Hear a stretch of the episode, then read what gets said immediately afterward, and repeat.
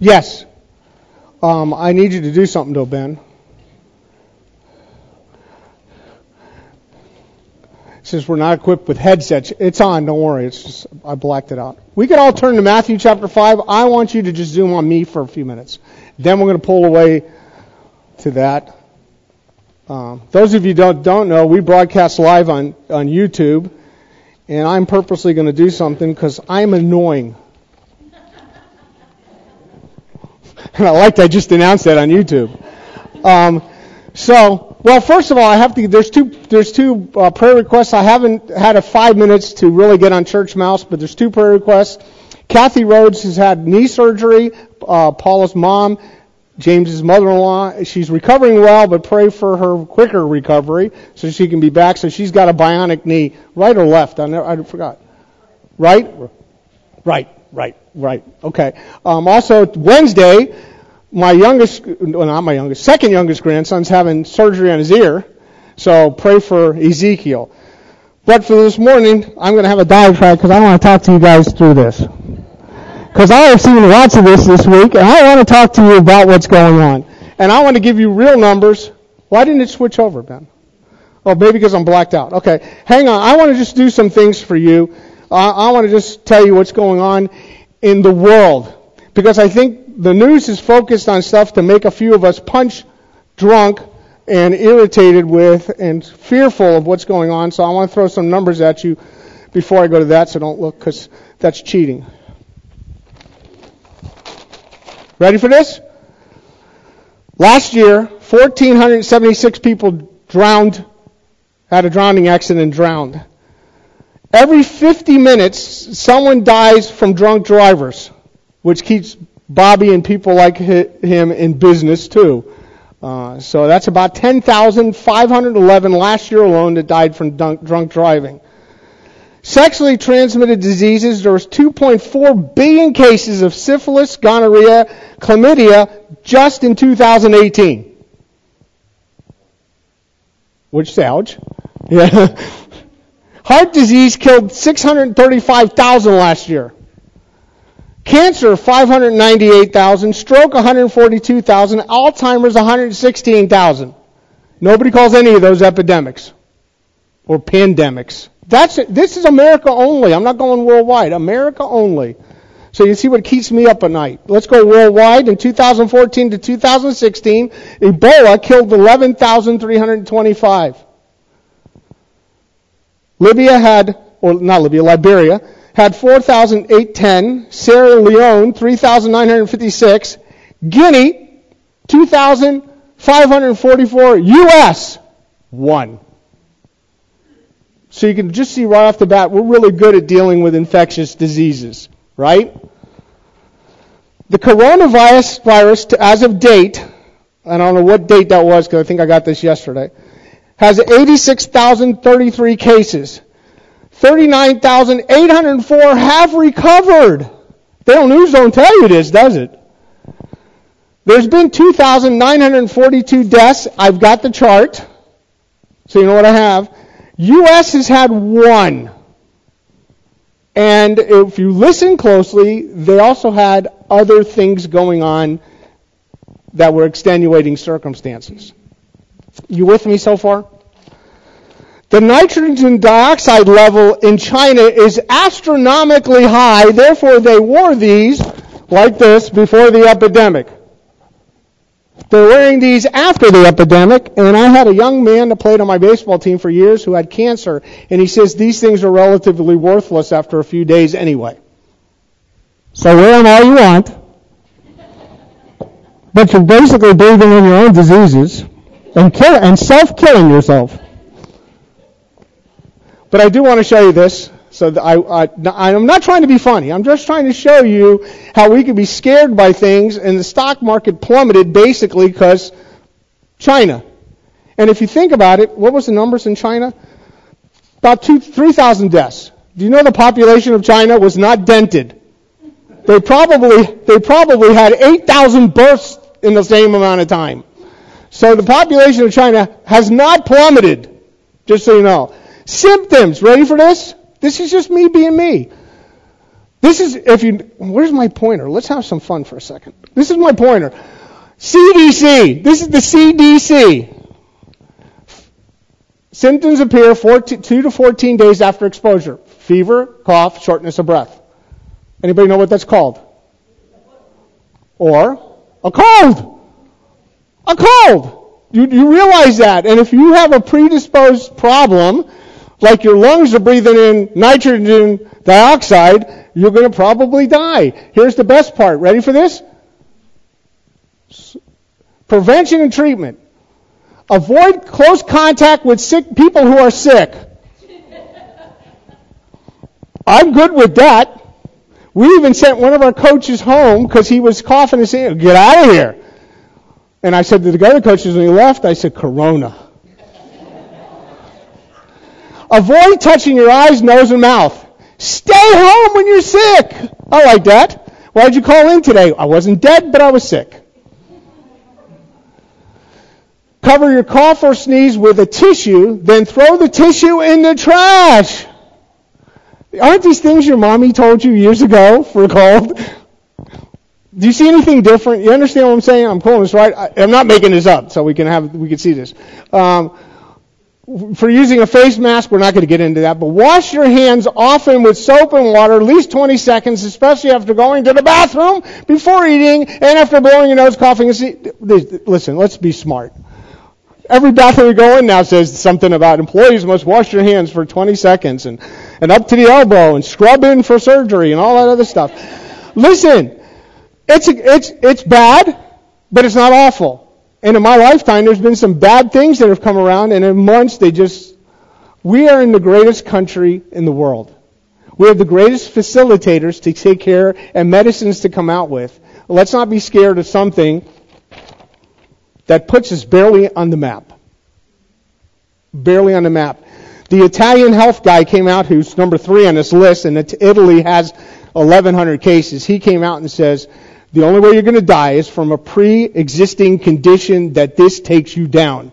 So if you, if you have pulmonary issues, don't get sick, because anything can take you down.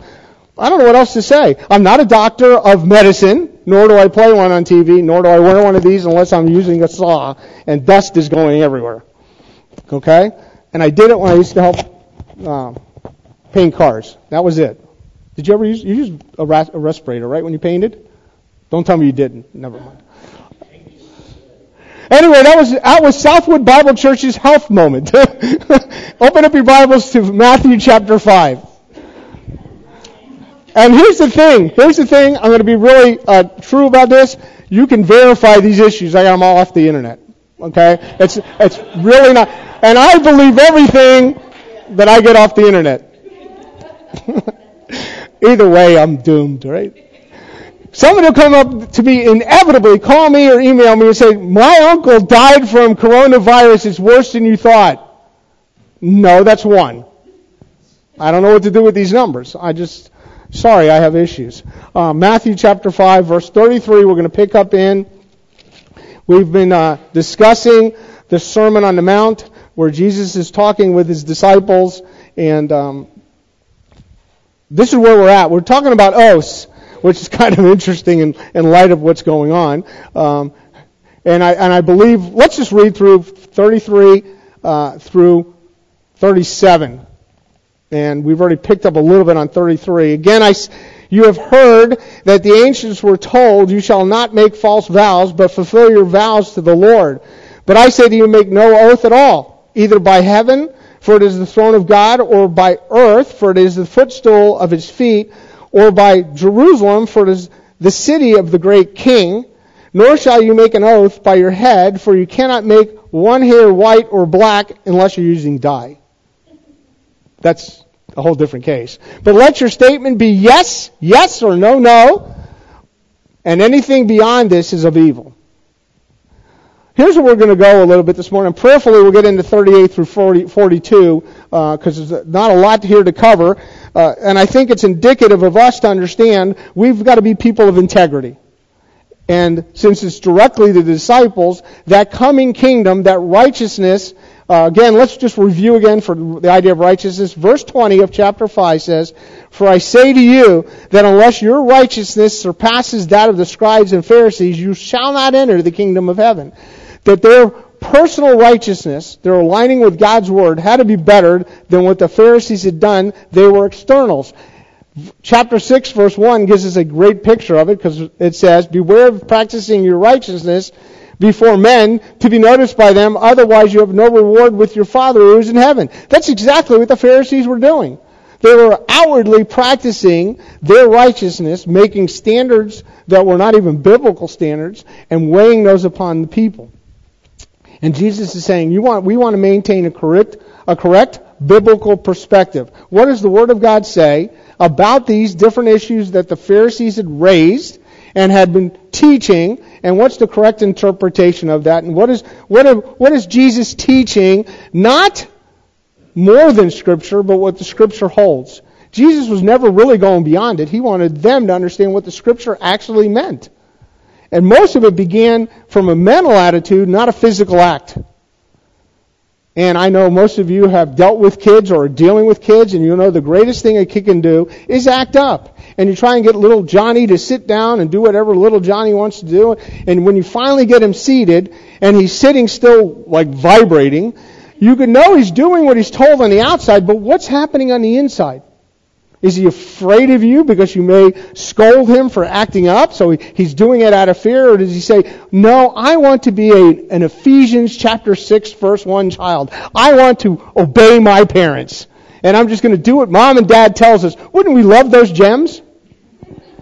Right? We would love to have a few gems like, or a gem like that. Um, but it doesn't always happen. But we know children have to be trained and corrected to obey. And what Jesus is dealing with is his children and training them to have the heart attitude, not just the physical outward appearance of such. So what does Jesus even teach about these oaths? Now, first of all, Jesus, the Jews had divided oaths. And it's real easy to make things uh, fit so that you can obey the law as best you see fit. And I think a lot of us have done that. Um, I don't know about you. Grocery stores have doors that say exit. Have you ever gone in the exit? Come on, only two of you?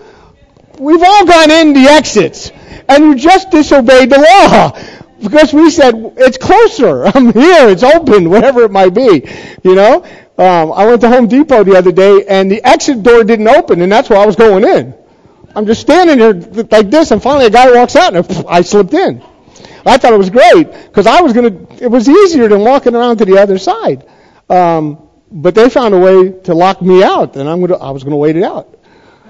That's just as easy as that. But the Jews did that. They found ways around the laws so that they fit their ways of doing things. So there was binding and non-binding oaths. A binding oath uh, could not get out of um, when you brought the Lord's name in. So if you did an oath and you did something like a, a little kid and says, I swear to God, I hope to die, you know, kind of idea, you brought the Lord's name in, it's got to be a binding contract. And anybody as a child that made those kind of contracts knew they were probably either trying to find a way out of it or trying to prove that they were right, and they made these things up. I swear to God, I'm telling the whole truth. And um, if God would be absolutely immediately vindictive, we'd probably have no little kids. Because I don't know how many kids broke those because they were using God's name to say, what I'm saying is absolute truth. Uh, I read it on the internet. There's also non-binding truths. That was uh, loophole oaths. And if you know anything about that, we all have loopholes. Their loophole was to swear on anything but God.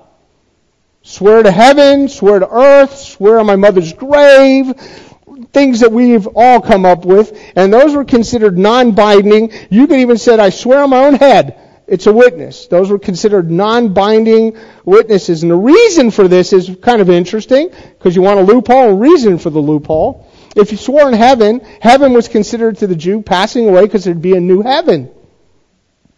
They didn't read Revelation. They read Isaiah, where there'd be a new heaven. They also thought there would be a new earth. Earth was only temporal. This was not how God's constructed it to be or permanently to be. And they also read that from Isaiah 66 that there would be a new heaven and a new earth. So it's temporary. That means your oath was good because it was only temporary. How long? whatever, whatever worked. And honestly, the other thing is easy because if you swore on your own, you took a vow on yourself, how long would you have to live? It was the oath was probably only as good as you lived, or as long as you needed that oath to be uh, held by. Uh, thereby, by doing this, by swearing on heaven or on earth or on other things or yourself, you are not involving God in the contractual oath. You with me? And that was kind of the, the loophole they worked out and, and understood them as. But Jesus was saying, that's not what I want from kingdom-oriented righteous people. You have to understand what we're dealing with. we have got to be a step better where, where your yes is yes. I don't have to swear. I'm just saying it's yes. Or your no is no. Um, if I make a promise to come somewhere and I can't get there, you can count on a couple of things. I totally forgot. No, nobody's ever totally forgot that they made a promise and they said such and such. Listen, last week, I told you this last week, I'm pre-counseling a couple that's going to get married in April. I'm excited about it because it's Will's youngest daughter, and I get to do what he did with my first daughter. I'm not marrying them. I'm performing the marriage because if you say it wrong, it sounds like I'm involved in the marriage. Not happening. Um, but I promised them a pre-counsel, pre-counseling uh, Skype thing in last Saturday and totally forgot. Like totally forgot. And he was really good because he said, so did I. I said, good, so you're at fault. Because you're younger, you should have remembered these things. You, all you had to do is, you know, whatever you do to get Skype, somebody to answer the call. Skype me, or whatever it's called. He didn't do it. So last night I said, I'm going to remember. I wrote it in three places, and near the time came, I texted him to make sure we're on. He says, he said, uh, we're only good from a one to midnight. I go, what is he talking about? One to midnight? That's that's not a time frame. I midnight's not even a time I see. you understand what I'm saying, right? He said, oh, I meant one o'clock tomorrow to midnight. And I go, oh, you're available at seven. Okay? So we made an arrangement to do that. Now, will I keep my promise to him? Well, hopefully it all works out, but what's going what's there's too many mitigating factors. And when we look at that, we want to say, yes, I'll do it. And we want to be people that do that. And when you when Jesus is promoting an earthly righteousness, your mental attitude is not holding back that I'm got to make an oath to pretend like I am going to be a person of my word. You've got to be a person of your word. That's what it comes down to. Now, it doesn't mean you're going to hold it all the time, because why? I just said it. We have too many mitigating circumstances. Those weren't loopholes, but I'm intending to do this, and the heart's intention's right. I'm not saying, well, I'm intending to do that, but I never want to talk to you. Therefore, I'm just saying we'll meet and never show up. Um, I'm also a person that says if I want to meet with you at 2:30 and I'm there at 2:25 or 2:20 and you don't show up till 2:40, that's the last time we meet because you're not a person of your word. Carl Denti, another dear friend of mine, owns a business. He's a printing press guy. He's, he's done publications for years, thick things, small things, whatever you want. He's a printer, okay? And, and, and Leonard knows him. He actually hires people and he tells them to come to the time to the meeting. He'll say things like, show up at 2.37 p.m. And he wants to see what time they show up. And then the first one of the first things he asked for, I don't know if he still does it. He used to ask for the car keys to their car. You know, what kind of job interview is this? And he opens up their trunk. And he says, How does your trunk look? Now, some of you are already embarrassed. I'm sorry you're not applying for this job. But Carl says how they treat their property and the order they keep things is, is how they're going to treat my million dollar machines plus. So he says, How do they do that? If their trunk's disordered and they're late, they don't get the job. The interview's over. Because we have to be people of integrity. That's what it comes down to. Um, and that's what we're looking at with the time that this is going on. The, the, righteous, the people were not outwardly righteous to begin with because they had no integrity. They had to make up things and, and make up oaths so that they would try to be honorable by saying, if I will keep my oaths by such and such. And here's what Jesus does. He goes through four prohibitions on oaths the first one, I lost my clicker. The first one is no, no oath swearing by heaven. In verse 34b, he says, But I say to you, make no oath at all, either by heaven, for it is the throne of God. Now, he gives a reason why you shouldn't make an oath by it. Most of us would say, oh, I swear to God. But why? Why would you do that? And he's saying, here's why you shouldn't do that. First of all, heaven is not just some place up there. It's not where the big guy is at. I hate that. That's one of my worst terms anybody can say. I'm talking to the big guy upstairs. What does that mean? That means you got a sixth floor with a heavy set guy living up there? What does that mean? Don't be silly. This is God you're talking about. And when you're swearing by heaven, you're swearing by what involves God's abode. It's His throne room. When you pray and you throw your petitions at God's feet, you're throwing them very right be, before His very feet in heaven. Absent from the bodies, present with the Lord in what? You know, you can't say it's in Bethlehem, Pennsylvania. That's heaven. It's heaven where God abide, uh, abode, where his abode is. So don't do that. Secondly, no oath swearing by earth. So we have the first one, we won't swear by heaven because this is, this involves God. It's his very throne room. Of course you're involving God. How about by earth? I've looked around the earth and I can't see too many things around here that are godly. I mean, where does one go to say that's a godly place? Branson's not it, guys. I've been to Branson. I'm trying to figure out what's Branson anyway. I mean, what is it? Is it a, is it a gambling capital? Is it a, a place to soak Christians from their money, or what is it? I always try and figure out: is it Mormon? Is it Baptist, German Baptist? What is it? What is their gospel? Because everybody says Branson's a Christian place. No, I don't think so. It's just Branson. Go out, go have fun. Uh, I actually went to a Little League World Series there Carl, Carl uh, Cal Ripken did a Little League World Series at great place. But I didn't, wasn't looking for something to get closer to God. And some people say baseball is close to God. Okay. I'm not going to argue with that. We're good. Um, but it's interesting because according to the Bible, it says in Isaiah 66 1, "Heaven is my throne and the earth is my footstool." Earth is God's footstool. It's where and then is a house that could be built for me, and where is a place that I may rest. In other words, if you're saying this is God's house, how do you put God in a house? How do you how do you oh, trim him down there? Now, Psalm 110 says, "The Lord says to my Lord, sit at my right hand until I make your enemies a footstool of your feet." So the, the enemies are here on earth, and one day they're going to be put at Christ's foot at His feet here on earth. This is the domain that was made for man to have a relationship with God. We call this place God's creation. And when you involve the earth, which is also a display case for God, do you know the very power of God is displayed here on earth? When you look out at God's creation, do you see His power on display? The other night, I mean, I just stopped. And I looked out because we're on the ball field, and this beautiful, beautiful sunset. It was like the sky was on fire. It was great. Did you guys see it? I think it was Thursday night. I Oh, wow. And the first thing I said to one of the kids, is that God or not? Right? Because who can do that? Can you get out with a flashlight and go with, you know, with a piece of glass and say, look what I can do? God can do it through the whole heaven, make this beautiful, glorious, uh, I guess the best way to look at it is sunburst sunset. It was beautiful. Okay? Do we see the power of God? So if you're swearing by your earth, you're actually violating the very workmanship of God. This is God's handiwork. Think about that. Thirdly, there's no swearing by Jerusalem.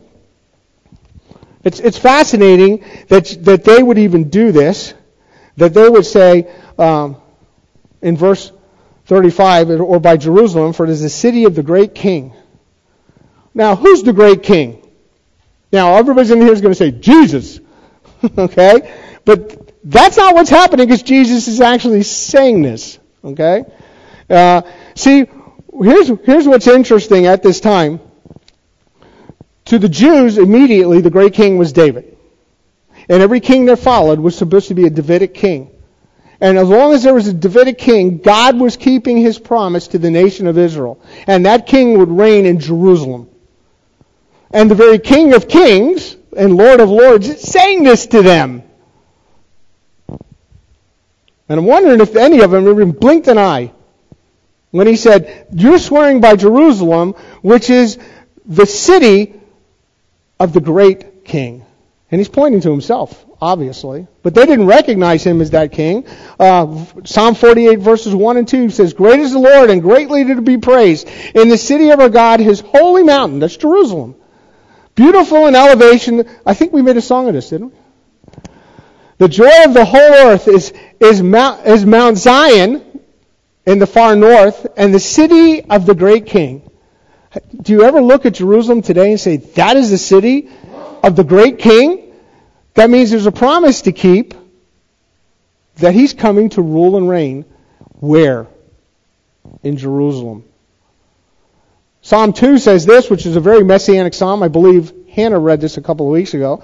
He says, Then he will speak to them in his anger and terrify them in his fury, saying, But as for me, I have installed my king upon Zion, my holy mountain. I will surely tell the decree of the Lord. He said to me, You are my son. Today I have begotten you. Ask of me, and I will surely give you the nations as your inheritance. Where's that going to happen? He's going to gain that inheritance as he's king, ruling and reigning in Jerusalem on the earth. And the very ends of the earth is your possession. You shall break them with a rod of iron. You shall scatter, shatter them like earthenware. Now therefore, O king, show discernment. Take warning, O judges of the earth. Worship the Lord with reverence and rejoice with trembling. Do homage to the Son, that he may he, he uh, that he not become angry and you perish in the way. For his wrath may soon be kindled. How blessed are all, are all who take refuge in him. So that's a blessing for us this morning. We have taken refuge in Him. So it's not good to uh, violate these things, to swear by heaven, to swear by earth, to swear by Jerusalem. How about this? No swearing by one's head. Now, I know it says not one of you can do anything about the color of your hair, and I know some of you say, yes, I do but that's only a temporary covering, and, I'm, and that's fine with me. And this is not a rule that says you cannot use uh, Clairol or whatever other product you use to make your to, to dye your hair. My kids even said to me, "Dad, you need a little uh, what's that? What stuff called? Gray? Not Rogaine. I'm good with that." What's the gray one? One of my kids, I think it was Shayna. Shayna once said, "Dad, Dad, you need some of that gray stuff to get rid of your gray hair." And I go, "Why? I like it." I, I like it. I'm good with it. It just, it just, you know, it, it makes for things to say fun to kids because I say I'm old. I have excuses now for everything. Why can't? Hey, coach, can't you pick the ball up? Nope, I'm old. Pick it up. get, what about the bat? You get it? Bring it to me. I'm old. Um, but the idea here is not that it's, it's uh, uh, what we saying, or what we saying, truly what we mean. And when he says this, you can't swear by your head, uh, by your, on your head. Um, I think it's interesting because when you're swearing by something, aren't isn't God in control of you? Aren't you God's? And when you're saying, "I swear on my own uh, head," now I'm going to say something, and I know I'm I'm dealing with a mixed bag of people here, so I got to be careful what I say. God knows the number of hairs on your head. And you say, well, that's easy. Mine is zero. We're good. But God does know the number of hairs on our head. God, God cares about the small things about us. So when we're swearing on our own head, we're implying that God is not in charge of us. God doesn't have a plan for us. And we're, and we're by saying that, we're actually violating the program of God. See, heaven is His. The earth is His. Jerusalem is His. And so are you to call anything to be your witness when you make an oath, you're basically calling God out of your program and saying, My oath is good because of something else. I can't keep my word. Uh, now, think about this for a moment. As we took those four, uh, four different items that we've been given, the four prohibitions, can we say nothing or can we say everything is intimately connected with God? Can we see God's fingers on everything? What comes outside of heaven? Nothing. What comes outside of earth? Nothing. What comes outside of Jerusalem and what God's plan is for Jerusalem? Nothing. What comes outside of you? Nothing. God's in control of it all. Do you not see his, he's intimately involved with all of it? And for you to say, oh, I swear on something else, you're basically saying God's not intimately involved with what I, who I am and my character and my ability to keep my word. The issue here is to be truth telling people, not to find a loophole so you may keep a word on something or you make up an oath to make people feel good. It's basically amazing. Well, it amazes me how people uh, want to look religious or act spiritual or be a Pharisee. That's what they're actually doing. They're being a Pharisee, and there's no committal from the heart. Now, I'm going to say something, and this may uh, be directed at you or not at you, so don't take it personal. Get over it right now before I say it. But I've done a thousand sign-up sheets in church for things since I've been in church. Since I've been in church since a little kid. I even went to the church that I went to was also my school I went to, so I wasn't escaping the grounds seven days a week. Somehow I was there sometimes, okay? But I've seen people sign up to do things. Christian people sign up to be part of a class, sign up for a volunteer list, sign up for whatever. And two, two or three weeks in, you think they're in a campus of college, that they've been to the class three times, or they've been involved once, or they've done something, and then they disappear. And it's always been said in the church, it's, tr- it's a truism, but it shouldn't be, that 2% of the people in church do 100% of the work. That's just wrong. You know why? Because we can't make a commitment. He said, well, Pastor, you don't know, my life's busy, and I can't make a commitment to this or that. And then, please don't ever tell me your life is busy. Just don't. Because I have zero sympathy, and you're going to say, well, he's not a caring pastor. No, I'm going to say, use a priority list, get things done, and say what you're going to do. If you're not going to do something, don't do it. I have no problem with it. I have a problem with people signing a list, and I say, okay, I'll start a class or do something, and there's 20 people for two weeks, three weeks, 20, and then a month later, it feels like my chemistry class I took in college, where there's 300 people in the class, and the second drop in ad day comes, there's 25.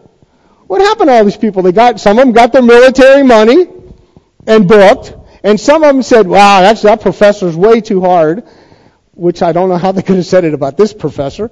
Um, and they'd book out a class. Now, maybe that may be my college experience, but I think most of you have taken some kind of college class. There's a large number that first attended that class, and you say, man, this is crazy. Because I went to a small high school. I graduated sixth in my class.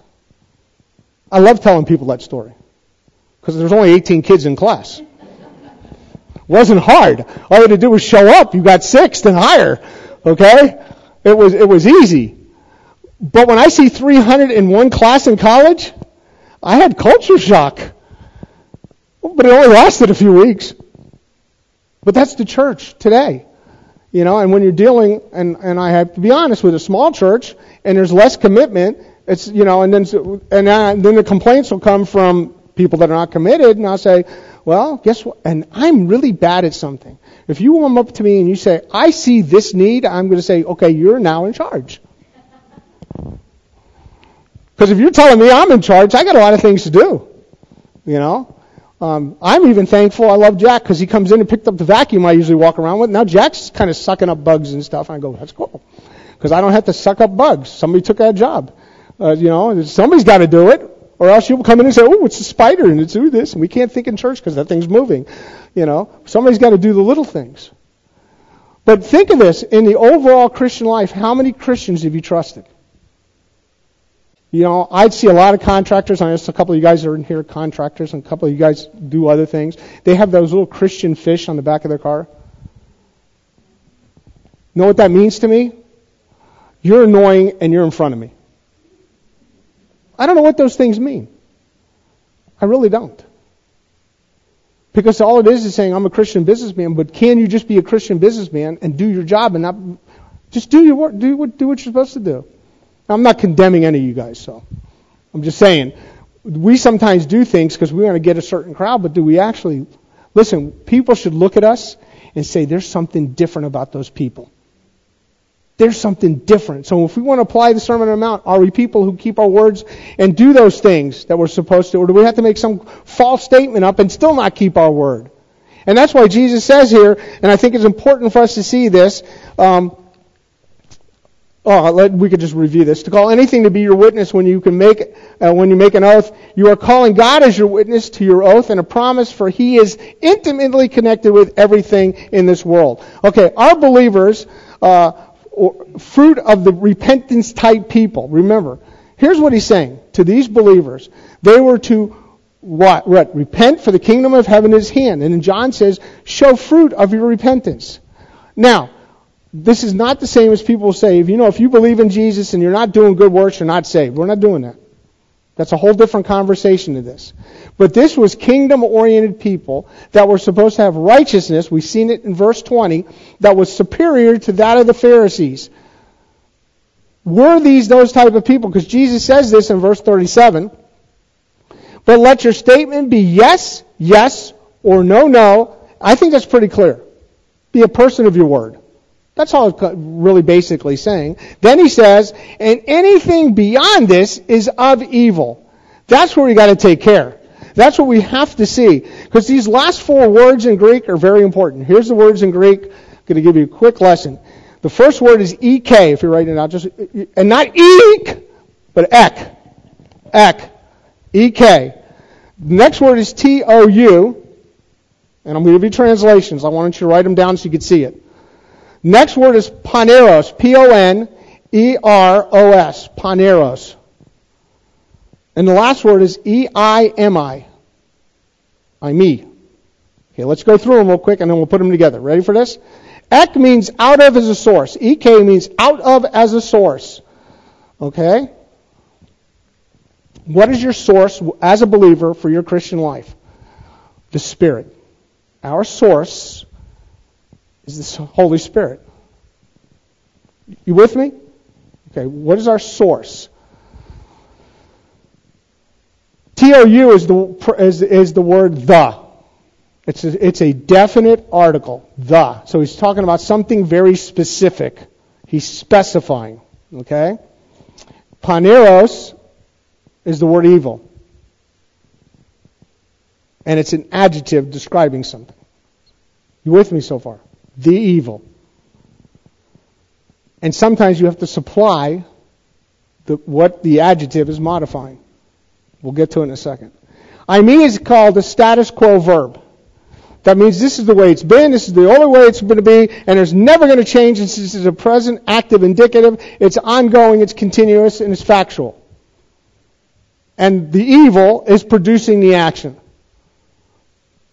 Anybody need need to go through the words again because I'm going to put it together and I'm going to show you what, he's, what Jesus is saying here. Okay? I think it's important for us to see this. Oh, I had the four words. There they are. Now you can copy them down. That's helpful for the kids in the room. Now you can see what it is. Now you speak in Greek, guys. What happened? Ektu poneros, I me. That's just, that's the word. That's it. Simple, but profound. Ready for this? The source is the evil one. If your yes is not yes and your no is not no, your source for your living your life is based on the demon, on the demon, Satan himself. It's satanic not to keep your word. Well. That's pretty strong, Pastor.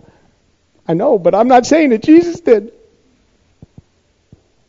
Do you realize if you're not, you don't hold to the integrity Christ wants you to, it's demonic. It's evil. And the other day I was trying to ask myself why I'm so upset because somebody wasn't keeping their word. And I was kind of really, and I was being tested and I had to go through some things to, to check and balance so it wasn't controlling me. We talked about that in the first class. I said, this is so satanic. Am I going to let Satan ever, ever test me like this? I said, no, we'll let it go. We'll move on. And I moved on. Do you understand what I'm saying? Because you've got to be the person of integrity. Those are not that are keep not keeping your word, and you got to say, am I going to allow that situation to control me? Because it's evil. It's of the evil one. And since I put this in here, that's the status quo. That's that's never going to change. The source of, no, of someone having a non-integrity uh, basis and things going on is never going to change. We can put it under the category that person is never going to be changing their spots. If they're allowing, if they continually allow Satan until they do what? Let me tell you something about trust. This is so easy. It's the easiest lesson you'll ever learn about trust. This is my psychological moment for the day. Think of the people you trust. Did you blatantly trust them blindly, or have they set a pattern up that you've trusted them? Do you understand what I'm saying? You just say, say, well, I trust you.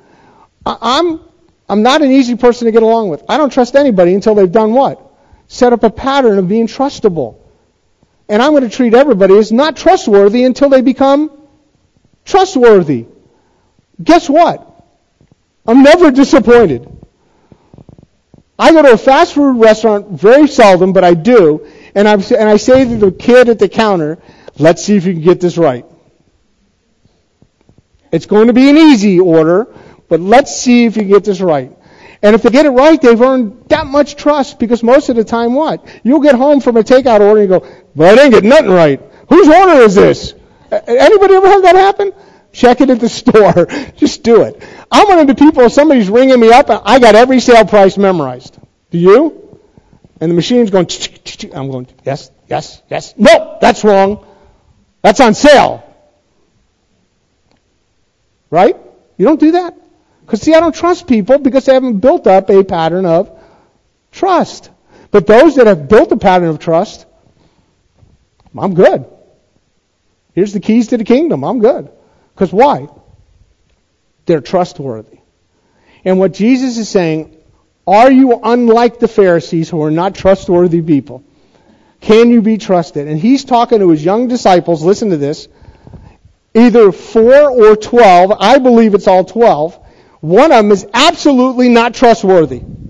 Anybody know what his name is? Judas.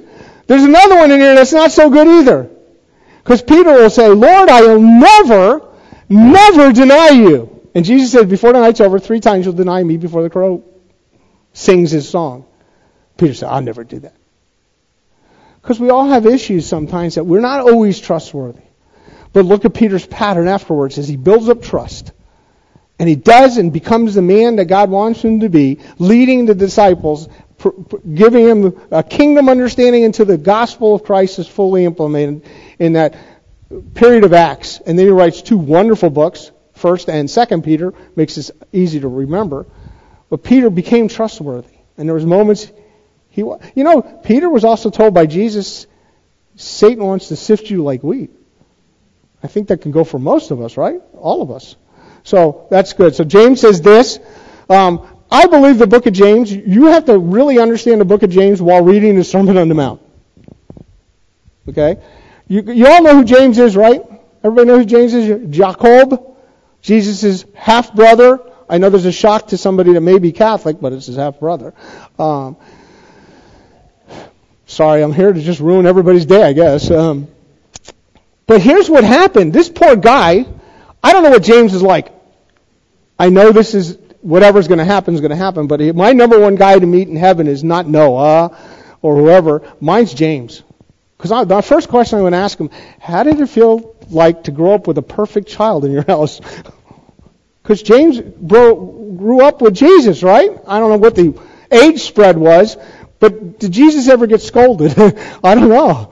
I don't think so, right? And here's James coming along and saying, I'm watching all the people around Jesus. I'm watching what's happening because he didn't become a believer until after the resurrection. So he knows all these things. He's saying, how does your lives as believers match to what Christ wanted? And James says this, but above all, my brethren, above all, my, my fellow believers, do not swear either by heaven or by earth or with any other oath. Wait, wait a second. Is this a Sermon on the Mount? But your yes is to be yes and your no, no, that you may not fall under judgment. He changed the last line from the source of what's going on is the evil one, that you'll come under judgment for that. Now, as believers, we don't come under that kind of judgment, but he's saying that you, if you're not people of integrity, it's judgment oriented. Do you know how strong that is? James, I don't know if you know this. James was not a nice guy. James never pulled a punch. He hit you square in the gut with almost everything. And he's saying, this is what you've got to be like. James is a book. How many people know it's five chapters? Anybody know how many imperatives are in the book of James? This is almost like the survey done with coronavirus. Sorry. James is five chapters, 46 commands. Not suggestions.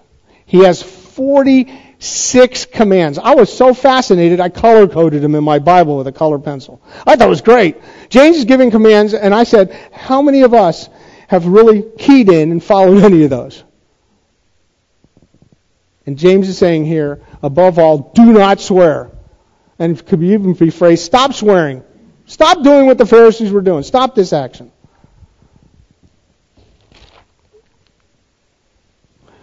To be people of the Word, listen, to be people of the Word, let's be people of, of our Word. If you want to be people of the Word, make sure your Word is good. Make sure you have a, well, this works out well. I, would, I didn't plan this. Make sure you have a contagion people need to catch. Think about that for a minute. It's hard to go through life saying we're different, we've got something better, we've got a higher accountability, so on and so forth. But do you have something anybody wants? Or do you seem the same as everybody else on the scene? Is there something different about your walk in your life? And I think that's important for us to say. And we can even switch this phrase around and said if we are people of the Word, we should be people of our Word. Right?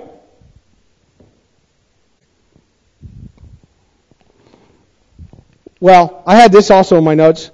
Imagine a society where a man's word is always good. Think about that for a minute. Uh, I would yell out, Utopia! But God already did that for us. In chapter 6, he says, Thy kingdom come. That's going to be a place where people's integrity of those in the kingdom that enter the kingdom that are believers will be those righteous type people that will keep their word.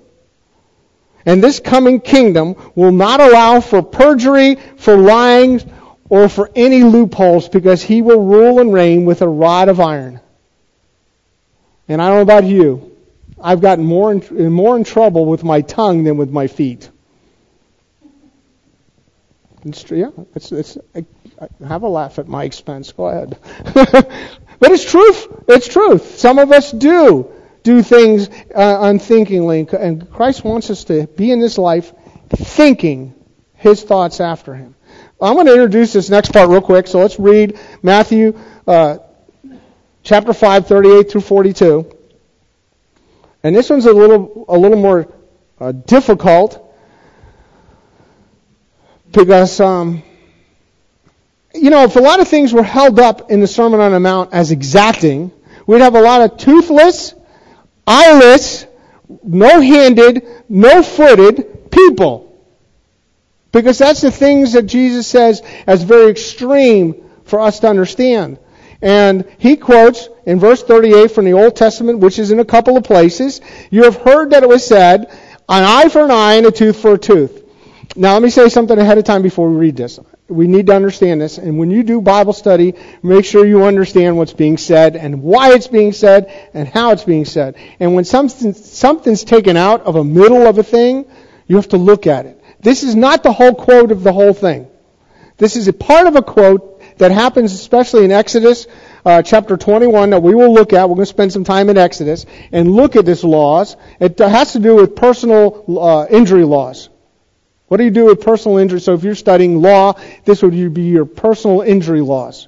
But this is not in the beginning of it and not in the end of it. It's like towards the end of it. He pulled out a little phrase and it's not even the whole phrase. And this is what the people were teaching on. And I think why is because the Pharisees say, you knock a tooth out, we're going to knock your tooth out.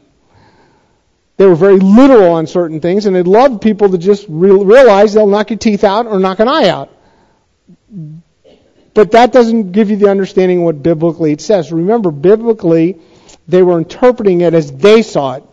And Jesus is saying, no, here's the proper understanding. So he goes, he goes on and says this, But I say to you in verse 39, do not resist him who is evil, but whoever slaps you on the right cheek, turn to him the other also.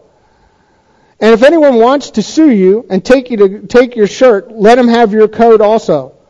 And whoever uh, shall force you to go a mile, go with him too. Give to him who asks of you, and do not turn away from him who wants to borrow from you. Now, here's the fear I always have. We're in a Sermon on the Mount, and somebody says, That's for my life, I'm going to start doing that. If you start doing this, you're going to be in a lot of trouble in your life. Because when somebody slaps you in the right cheek, and you turn them to the left, you, run, you just ran out of cheeks. Now what do you do? Because I just obeyed. Uh, I'm sure he's going to be done with me slapping on both. Now, first of all, the slap in the face was uh, an insult. It was the back of the hand whopping somebody, not the not a woman kind of slapping, but it was, it was, it was meant meant for the insult.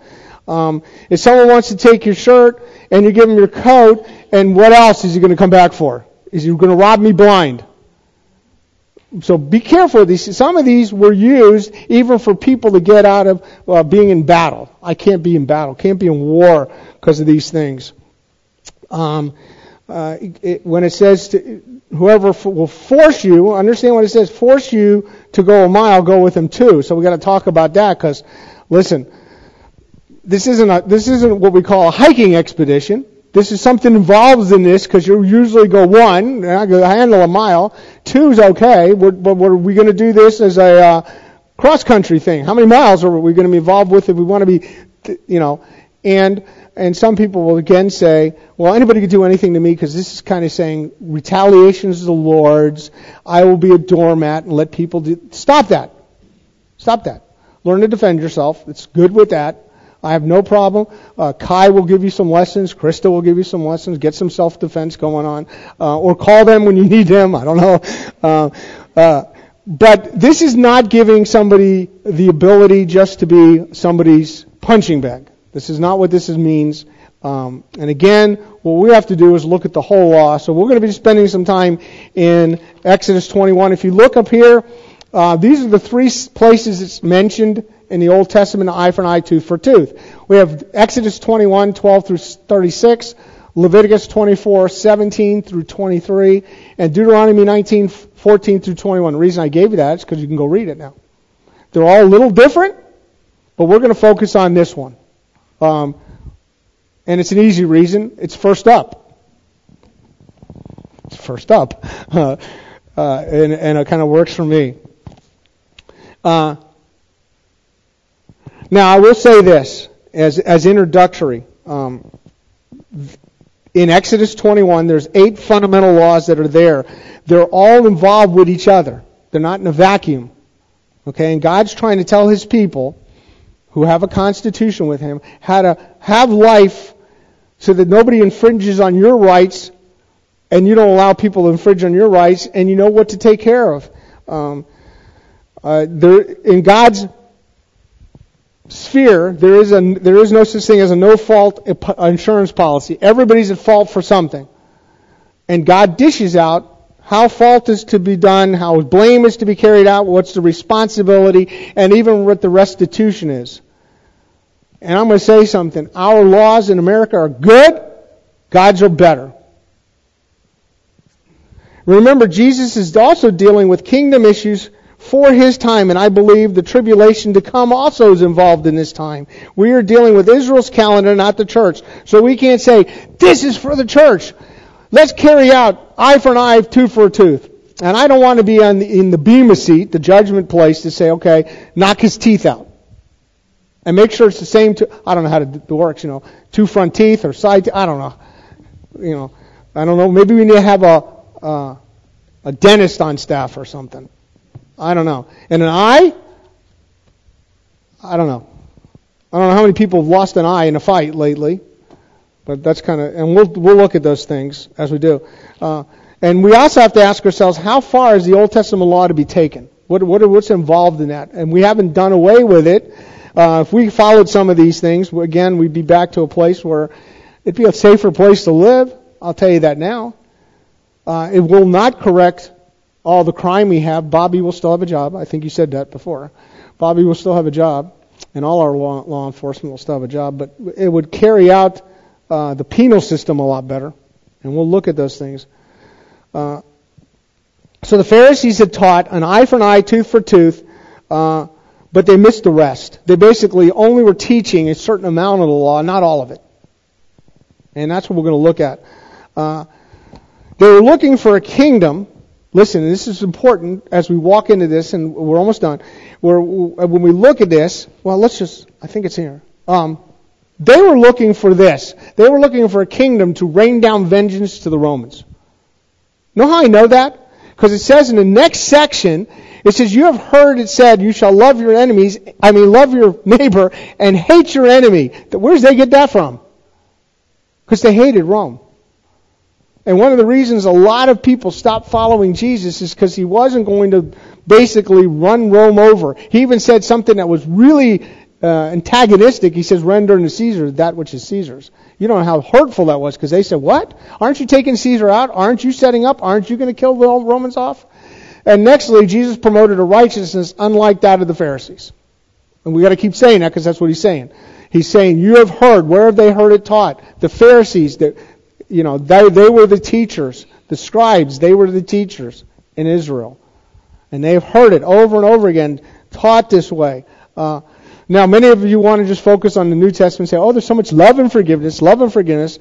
Um, but I believe that's incorrect because the Bible does teach as a whole that there is a retali- uh, retaliation aspect and how the law is to be dealt out. And God doesn't give that to say well, that's just for Israel, but it's a good idea for everybody else too. And we'll see that next week. Let's uh, pray. I think, I think, I think, I think, I think. We're going to stand and sing. 618. 618. I know some of you got to unfold. I know, we've been here. 618. Some of you could say with me, your get up and go, got up and went. So, but you can stand and sing 618, and I'm going to close this in prayer. Father, we thank you for this time as we spent in your word. We're so thankful that we have the guiding light of principles of Scripture. Father, to help us see uh, what kind of kingdom you're setting up, what kind of people you want as righteous people, and what would reflect you as a person. We want to be conformed to your image. In Jesus' name, amen.